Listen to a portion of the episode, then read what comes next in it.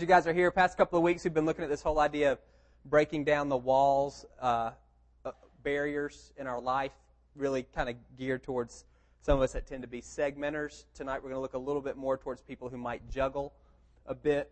The the main theme is how do we engage with God internally. Luke 17:21, Jesus says, "The kingdom of God is within you."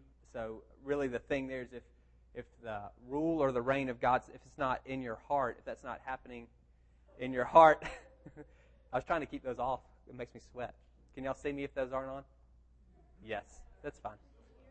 Ah, you're right. I might still sweat. That's all that matters. So, um, Luke 17, 21 says the kingdom of God's within you, and kind of the thinking there, Jesus is saying it, it, the, the kingdom is a rule or reign of God, and if God's not ruling and reigning in your heart, then the kingdom's not coming into your life at all. And so that's what we want to focus on, and more specifically, the correct posture, all these things we've been talking about the past couple of weeks in terms of engaging God where we are, want to make sure that we're doing that from the correct posture. So this is Luke 10. It'll be up on the screen. Um, many of y'all have heard this passage before. As Jesus and his disciples were on their way, he came to a village where a woman named Martha opened her home to him. She had a sister called Mary who sat at the Lord's feet listening to what he said, but Martha was distracted by all the preparations that had to be made. She came to him and said, Lord, don't you care that my sister has left me to do the work by myself? Tell her to help me. Martha, Martha, the Lord answered, You're worried and upset about many things, but only one thing is needed. Mary has chosen what is better, and it will not be taken away from her. Now, this, um, again, many of you probably heard this, and you're probably already remembering all of the takeaways. This is not about being versus doing. This is not about contemplative life versus active life. It's not about service versus prayer. Jesus isn't making any of those distinctions, and it's not about personality type. People who are in this room, everybody is either geared more towards kind of this Martha personality. You're more of a doer, whether that means you take charge and you lead, or you tend to come behind and serve. Some people are wired like Mary. You know, you kind of uh, are more reflective and you're more willing to sit back. Neither one of those is better or worse. They both, there's ditches. There's a Martha ditch and a Mary ditch. And uh, Jesus isn't saying Mary is better than Martha in terms of a personality type. If we're all created in the image of God, if God's knit each one of us together, that's an indictment on Him to say, well, some people you gave a leg up when you made them. It's just not true. And so this is not, again, about personality or temperament or disposition. The contrast that Jesus is making is its posture. Mary takes the posture of a disciple and Martha doesn't. And that's the contrast that he's making. This story comes right on the heels of the parable of the Good Samaritan. And he had just said to everybody who heard him, Go and do likewise. Just like this Samaritan took care of this wounded traveler who he saw, now y'all go and do likewise. And he comes right back behind it and, and gives this little story. Before you go and do likewise, make sure you're going and doing likewise from the correct posture, which was not the posture that Martha took. Everything she did was correct. She was the head of the household. Hospitality was a huge value. Jesus, imagine some of you, um, maybe this stereotype, some of you ladies, you get home tonight and 13 people show up at your house and you're expected to take care of them. That's what Martha had. There's no indication that there was any advance warning. Jesus and 12 disciples show up at her house, and her job as the head of the household is to welcome them, to greet them, and to make them feel at home. And that's what she's doing, and that's why she's so keyed up. She's doing what she is supposed to be doing. Mary actually is not doing culturally what she should have been doing. She's being lazy. She should have jumped in and helped Martha in terms of what the cultural expectations are. But even though Martha did the right things, she did them from the wrong posture, and so that messed everything up. And Mary technically didn't do the right thing, but she did it from the right posture, and so Jesus says this she's actually the one who's on the mark. If you flip, don't flip over, this will be on the screen. This is John 12. It's another episode with both of these girls. Six days before the Passover, Jesus arrived at Bethany where Lazarus lived, whom Jesus had raised from the dead. Here a dinner was given in Jesus' honor. Martha served. So you, that's, that's who she is. Martha served while Lazarus was among those reclining at the table with him. Then Mary took a pint of pure nard, an expensive perfume. She poured it on Jesus' feet and wiped his feet with her hair and the house was filled with the fragrance of the perfume. Again, you see kind of their natural dispositions coming out there.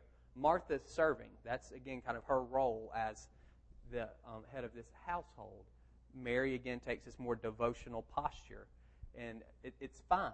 Again, it's not a, a personality or temperament thing. In this case, in Luke, it has much more to do with their posture, and that's what I want to get at a little bit tonight. So, real quick, a disciple, the two chief characteristics that you see in Mary one is attentiveness.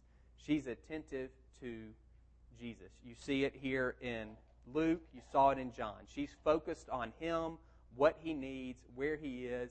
In Luke, it says she listens to the word and she's submissive. She's sitting at his feet. And both of those things are characteristics that we want to develop. And if we want to have the posture of a disciple, then we want to learn how to be attentive to him and submissive to him. And that starts internally much more so than externally. If we can learn to do it in here, then it's a lot easier to do it out here. Um, Martha knew all of the right things. This is another um, interchange between her and Jesus. This is in John 11. Let me see what she says. So Jesus, when Martha heard that Jesus was coming, so this is her brother Lazarus is dead. She went out to meet him, but Mary stayed at home. Again, that same picture. Martha's greeting, she's going out to meet him. Mary stays home. Lord, Martha said to Jesus, if you'd been here, my brother would not have died. But I know that even now God will give you whatever you ask. And Jesus said, Your brother will rise again. I know we will rise again in the resurrection at the last day. Jesus said, I'm the resurrection and the life. He who believes in me will live even though he dies, and whoever lives and believes in me will never die. Do you believe this? Yes, Lord. I believe that you're the Christ, the Son of God, who is to come into the world. She believes the right things. Outside of Peter's confession, where he says you're the Christ, this is the only other time short of the centurion at the end, um, when Jesus is on the cross, that anyone recognizes him the way Martha does. She believes the right things, and there's no reason to think she doesn't love Jesus. Just in this episode in Luke, she's just kind of gotten off kilter. Again, her posture is wrong, even though there's no reason to think she doesn't believe the right things or that somehow Mary loves Jesus more than Martha. There's no indication of that either. So the two characteristics we want submission and attentiveness, the characteristics of someone who's not a disciple, which again has nothing to do with what you believe. And again, it really doesn't even have that much to do with your love for the Lord. It's your posture towards Him.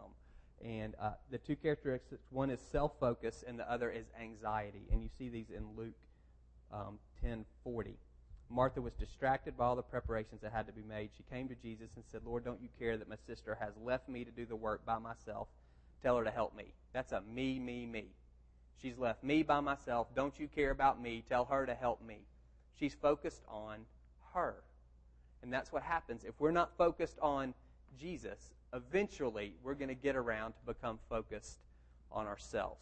If we're not attentive to Him, we're going to become attentive to ourselves. That's just, that's kind of like the law of gravity. That's what's going to happen. Our lives have to revolve around something. If they're not revolving around Him, eventually they're going to revolve around us. And the second thing you see with her is anxiety. Those words, you're worried, you're upset, you're troubled, you're distressed. Those words can mean agitated, you're anxious about many things. And that's, again, she's keyed up. She's not serving from this posture of saying, you know what, I'm attentive to Jesus, I see what he needs. It's pretty ironic that she's the hostess and she's missed the guest. She's so busy doing all these other things, she's missed the guest, which is the heart of hospitality. And Mary who's not doing a thing has really captured the heart of hospitality because she's focused on her guest. So Martha has become distracted by all these things. She's worked up, she's anxious. A good indicator for us is your stress level. The areas where you feel stress, most likely that means you're not taking the posture of a disciple. When we become anxious and worried, a lot of times that means we we're in control. I'm not submitting to God. I'm not submitting to Jesus.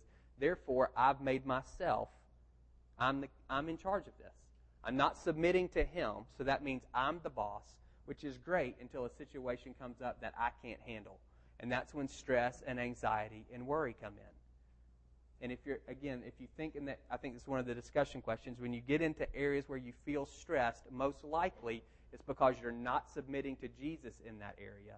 And it's become something that you can't control anymore. You're in charge because you're not submitted. And it's beyond your ability to manage. And we all have different thresholds for what we can manage, and we all have different thresholds for stress. But eventually, it, it'll get to you. And that's, a, again, a good indication that in that part of your life, your, your posture is not correct. You're not submissive to Him.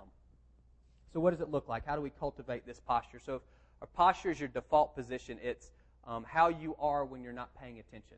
How you sit right now when you're not paying attention. That's your posture. And there are things that we can do to improve our posture over time. You know, if you play uh, video games a lot and you kind of hunch over, then over time you're gonna. That's what you're gonna do. If you're someone who, if you're a, you know, a, a model, whoever models. Misty, my wife, was a um, was a beauty queen. She was not a model. She was in beauty pageants growing up, and she learned how to do, and she still does it. She has this. She gets the right angle right here, and this impeccable posture because she practiced. did you walk with a book on your head? No, you didn't walk with a book on your. You did something though, didn't you? Didn't Miss Patty have some type of thing that she made you do? She did. So see there, but some things that she doesn't want to talk about. So there were there are things that you can do to improve your posture over time, and that's what we want to do. Don't think habits like um, in a sport you know, I'm going to learn how to hit a forehand, or I'm going to learn how to shoot a free throw, that repetition. So then when I'm playing, I don't have to think about my stroke. I can concentrate on the game. Don't think habits that way. Habits in a sport are mechanical and they're limited. Hitting a forehand doesn't translate to anything else. It doesn't translate to racquetball. It's tennis specific, and that's it. And it's mechanical. It's just, it's a, it's a, a physical motion. Think habits more like manners theoretically, opening the door for women will instill a respect for women. It will change your posture towards women in general, or saying yes, ma'am, or no, ma'am, theoretically will instill a respect for your elders.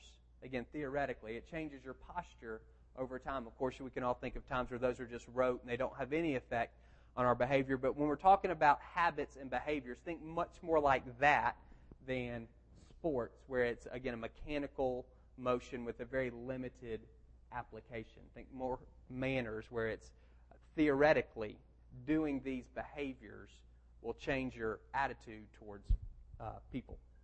So, how do we cultivate attentiveness? Two things I would say. There are others, two I thought of. One is silence. If you can learn to be quiet. Kim, where are you? Why don't you come up and share what you've been doing for the last week?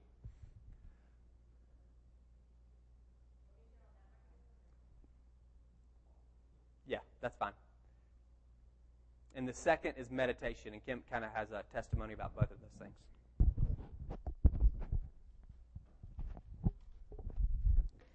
Um, I don't know if any of you have read the book Radical, but I meet with a group of ladies on Thursday um, at lunch, kind of my LTG group, and one of the ladies in that book is, or in that group read the book Radical. And so, has anybody read it? Do you guys know what I'm talking about? This book Radical. Well, um, I've never read it, so I'm not exactly sure, but I think he challenges kind of the American church to become more radical in some different ways, mostly like reading through the Bible, the whole Bible, praying for the whole world, kind of being radical and giving and all those kind of things. So anyway, you know, we were talking about, well, how do we become radical? How do we um, get out of our comfort zone and stuff like that? And so we just took some time, put on some worship music and prayed, and I knew instantly what I was supposed to do to be radical, and I knew I was like, I don't know what they'll think about this, if they'll think this is radical or not, but um, I felt like the Lord was telling me that I need to spend 20 minutes a day um, just silent, just still before Him, and um, that that was radical for me, and just radical in our culture, and you know, just in our culture and in my my world, it's just constant go. Like my mind's always busy, it's always thinking, always going, and I'm a doer. I'm a Martha a lot of the times where it's just hard for me to just let my my mind be at rest and my body be at rest as well. So, um, so I just felt like that's what I was supposed to do. So, um, haven't been perfect at it. Um, I've actually I try to split up 10, 10 minutes in the morning, ten minutes at night. Just, um, but it's it's been a challenge in that um, for that time, um, like I'm not reading my Bible, I'm not trying to pray, I'm just trying to focus on Jesus and just um, you know, thanking him or just being just being with him. My love language is quality time, and so I was like, I want to give Jesus quality time. I read my Bible and I do this, but I, you know, and I pray or whatever, but I don't spend a lot of time listening to him or just being with him in his presence. And so it's like I want to give him quality time where I'm just there enjoying him and letting him enjoy me. And Um, and so it, it becomes a challenge because I'm I'm sitting there trying to like I have to actually picture myself like fighting off all these thoughts or you know laying down all these things that are trying to come in and distract me and and be those those things that are I'm distracted and I'm just trying to focus on this one thing like the thing that kind of led me to it was the um, there's a psalm that talks where David's saying one thing I desire this is what I seek to gaze upon the beauty of the Lord all the days of my life. And so I'm like I want to be about this one thing Jesus. And um, I want to love him and I know if I try to do anything radical without just first being radically in love with Jesus that it's all just going to be me just doing more stuff and trying to make myself feel better or whatever. It's not going to be really um, from my love for him, and that's where I want it to come from. So anyway, I've been spending time just trying to focus on him, just trying to, um, you know, enjoy him, be, you know, think about a verse that, you know, or just picture myself with him in some way, or just ask him to just kind of come and lead the time. And um, anyway, so is that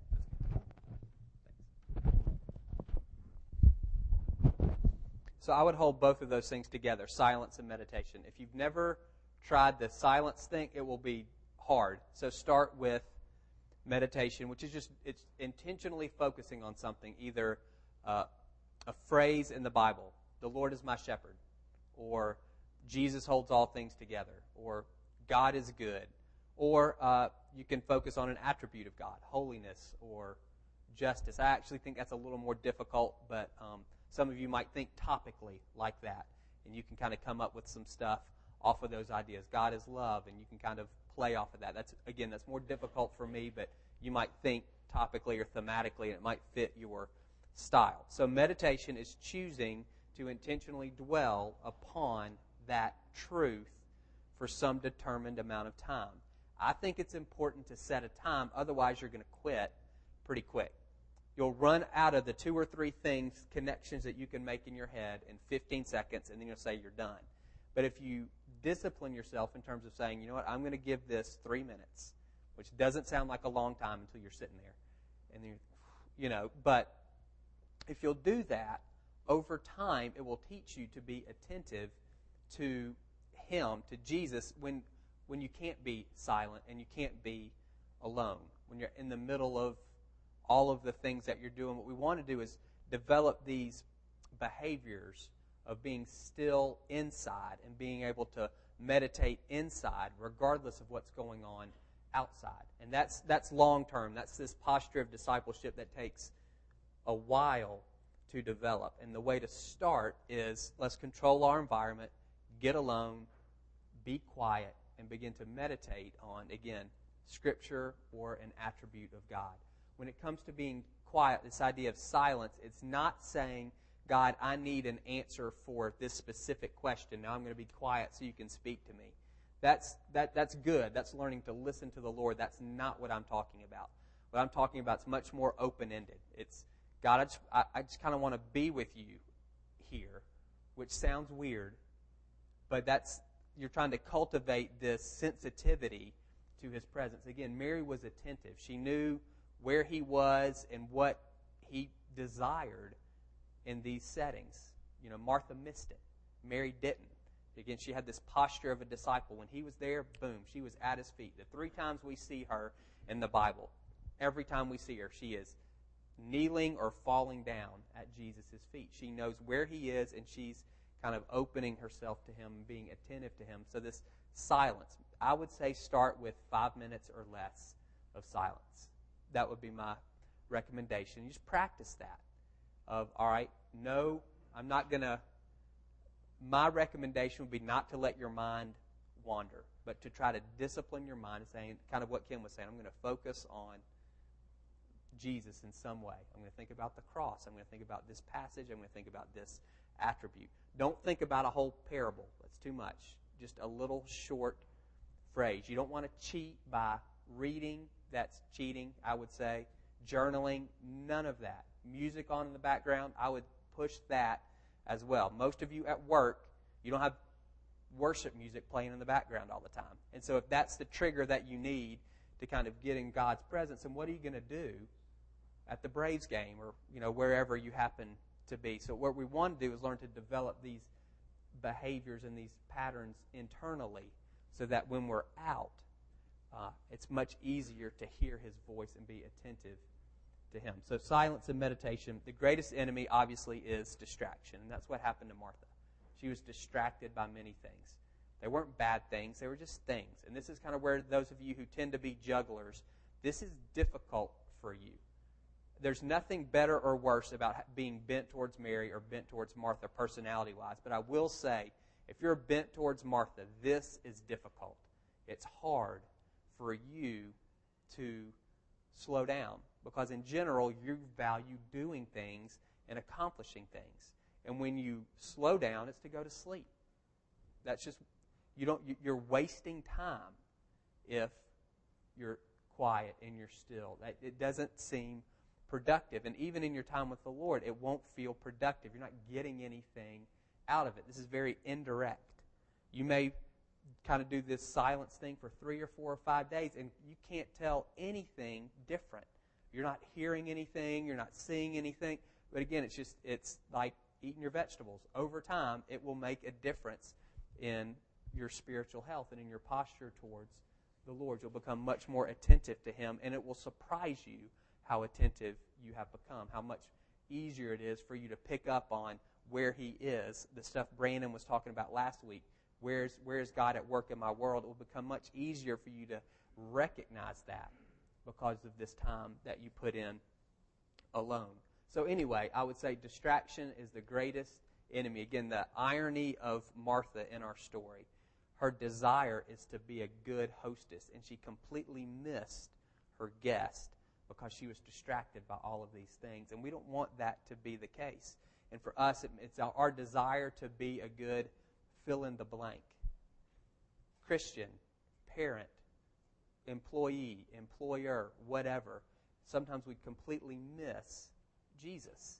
And our hearts, I mean, our desire is right. It's just our posture is wrong. And again, if you're a juggler, you're going to be prone to distraction. It's going to be difficult for you, I think, to calm down. And so there's going to have to be some discipline involved. Maybe right before you wake up, or right before you wake up. That would be the best time to do it. Right before you wake up. Do it right after you wake up, right before you go to bed. Might be the best time for you. And if you do it right before you go to bed and you fall asleep, that's okay. Don't don't beat yourself up over that. That's that might be the only time for you at this point that you actually can slow down and be quiet. And if you again, if you fall asleep after a couple of minutes, is there a better way of falling asleep than trying to focus on the Lord? I don't think so. So the second, how do we cultivate submissiveness? To me, this is much more difficult. The attentiveness thing, there's some things that you can start doing tomorrow. Submissiveness, I think, is much more difficult to cultivate. The behaviors that you want to do is you want to become second um, the best example to me in Scripture, the best phrase is Jesus saying, Not my will, but yours. That's the idea. The best picture is in, um, I think it's in 1 Samuel, 2 Samuel. 2 Samuel 15. David's son, Absalom, is trying to stage a coup. And so he marches on Jerusalem. David sees him from the roof of the castle, and he says, You know what? We're just going to leave. I'm not going to fight him. I'm going to leave. And people are saying, what, are you talking about? you're going to leave. Do you realize what he's going to do if he takes over? And this is what David says Take the ark of God back into the city. He's saying this to the priest. If I find favor in the Lord's eyes, he will bring me back and let me see it in his dwelling place again. But if he says, I'm not pleased with you, then I'm ready. Let him do with me whatever seems good to him. David's attitude is, I'm, I'm not pushing my agenda. I'm not holding on to my rights. And if you remember David, he was anointed king when he was 13, 14 years old something like that. It wasn't until he was closer to 30 that he became king. Saul hunted him like a dog for 10 years in the wilderness, and David wouldn't touch him because he said, "It's not my God will when God's ready, he'll put me on the throne." That had been David's attitude the whole time. God had said to David, "You're the king." And David said, "Only I'm not touching Saul. God will remove Saul when he's ready." And when the tables are turned and David is the king, his son does the opposite and says, I'm going to grab this. There was no call on Absalom's life to be the king. He was, he was grabbing it because he was angry with his dad. And again, rather than holding on to what was rightfully his, David said, No, I'm just, just like he didn't grab on to what God promised him, he didn't hold on once he had it. He was he, he's second. I'm not holding on to my rights. I'm not pushing my agenda. I'm not doing what objectively we would all say is the right thing to do. You can do that. That's yours. He lets go and, and allows God to direct the events. And he doesn't know how they're going to turn out. We know how they turn out. And it's just a few verses later. He had no idea how any of these things would turn out. He didn't know when Saul was going to die and when he was going to become king. He didn't know what was going to happen when Absalom took over. Again, we can see that and say, well, of course that he made the right decision, but he, in the moment, it was truly, uh, God, you you decide. And that's the type we need to begin to practice that. And again, that's not something that you can say, I'm going to do that tomorrow, unless there's an opportunity in front of you. And I would say, just as a matter, again, of discipline, this kind of practice, look for opportunities to go second and do that. I don't know what that's going to look like for you. I don't know when they're going to come up. But when they do, make a choice to go second. Don't hold on to your rights. And the greatest enemy to becoming submissive is fair. If you're a it's fair person, it's going to be very hard for you to cultivate this attitude of submissiveness because submissiveness is not fair. That's what Martha, that was her whole thing. Her gripe to Jesus was, it's not fair. Look at all the work I'm doing. I'm trying to take care of all 13 of you men. And she's sitting over there. Not fair. Tell her to get up and help me. It's not fair. She's right. That's not fair. And Jesus doesn't care. God doesn't fair is not a value in the kingdom of God. If you're someone who values fair, if you tend to keep score, it's going to be difficult for you. That's the greatest enemy to submissiveness, of allowing other people to go first, of letting go of your rights, because it's not fair. It's grace and it's mercy, and those are values in the kingdom, but they're foreign to us. And so it takes it's, it's discipline and practice for us to grow those things in our own hearts. And as we do grow in grace and mercy, it's much easier for us to trust God and say, listen, I'm, just, I'm going to submit to you, whatever that looks like. This is what I want, but I'm going to, it's, you make the call. You decide, and I'm not going to grab on to this. I'm going to give you the opportunity to work things out. And if it breaks my way, that's great. If it doesn't break my way, that's great too. And again, I, I wish I could give you more specifics. I can't. You're just gonna. It's just an attitude or an awareness as you go through life. You'll know there are opportunities. I would imagine within the next month, every one of you will have an opportunity. Most of them will be minor. It's not going to be huge things. Minor opportunities to say, you know what? I'm not going to press my agenda here. I'm not going to. I'm not going to pursue a claim that's mine. I'm not going to do. I'm not going to exercise my rights. I'm going to choose to go second and just submit and see what happens. Allow the Lord to work it out. So step back. Confusing part Mary and Martha are people with personalities. That's not what Jesus is talking about. He's talking about posture. The posture of Mary, she is the posture of a disciple at his feet, attentive to him. Attentiveness, attentiveness and submission. That's what Martha did not have. It had nothing to do with her serving, nothing to do with the fact that she was active, none of that. It was that she did not take the posture of a disciple. And we know that because she was focused on herself and she was anxious. For us, look at your stress level. Where do you feel stress? Most likely that means you're not taking the posture of a disciple because you're trying to control things. You've made yourself the boss. If there are places where you tend if, you tend to be someone where the world kind of revolves around you, that would obviously be another example. How do we cultivate this posture of discipleship? We need to learn to be attentive, silence, and meditation, which is going to feel like total dead air. And it is in a lot of ways. It's fallow time. I'm not pursuing anything. There's no agenda. I'm just trying to be quiet before the Lord. Again, this, the picture is Mary sitting at Jesus' feet. It says listening to his word and that's what we want. We just want to sit at his feet. If he's got something to say, he'll tell us. God, is there anything you want to tell me today? Maybe there is, maybe there's not. But I'm not going to him with an agenda. I'm just trying to be quiet before him. And I think as a, a good initial step into that, meditation. Grab onto a verse, a part of a verse is probably easier, and just intentionally dwell on that. Kind of let your mind run around that verse. The next thing, submissiveness, much more difficult to me to kind of grab onto. You just have to look for opportunities to make yourself second, to not push your agenda. And, when they, and, it, and it will be a risk. It's a step of faith. It's, that's what it means to submit. I'm trusting God more than I'm trusting me. And so I'm going to allow Him to work all this stuff out. Sometimes it'll work out my way, sometimes it won't. But it's this value again of saying, I'm willing to submit to Him. That's this idea of sitting at His feet. Good? Let me pray, and then you guys can talk in your small groups.